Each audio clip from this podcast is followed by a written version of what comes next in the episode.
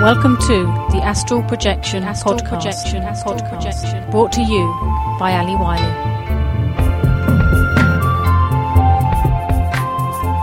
Hello, everyone, and welcome to the Astral Projection Podcast.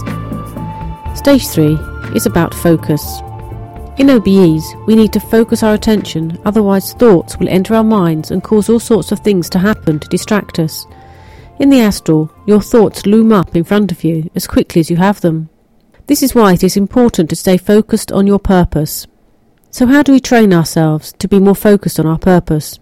There is one exercise that is described in many books about dreams and astral experiences. This exercise involves looking at your hands, and it is one I used when first learning to improve my ability to focus. I still find myself doing it occasionally in dreams and OBEs. The reason for choosing hands, I believe, is because they are something you always have with you.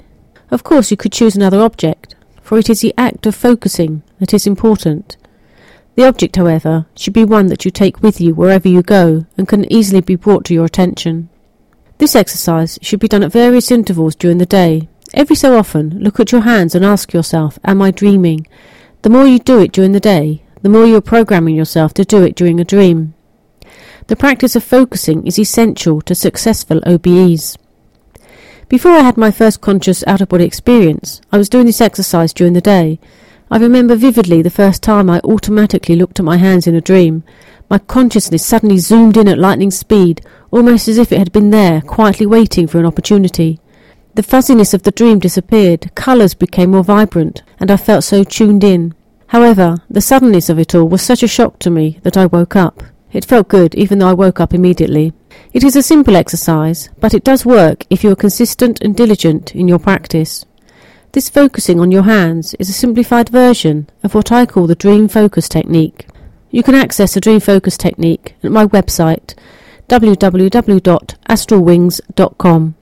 If you go to my website, there's a little search box on the left hand side. Do a search for dream focus technique and you'll arrive right on the page.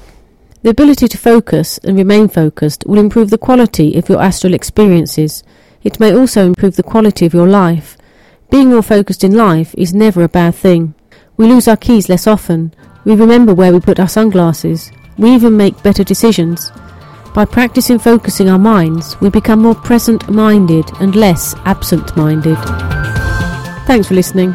Don't forget to pop over to www.astralwings.com to read the Dream Focus technique. Happy travels!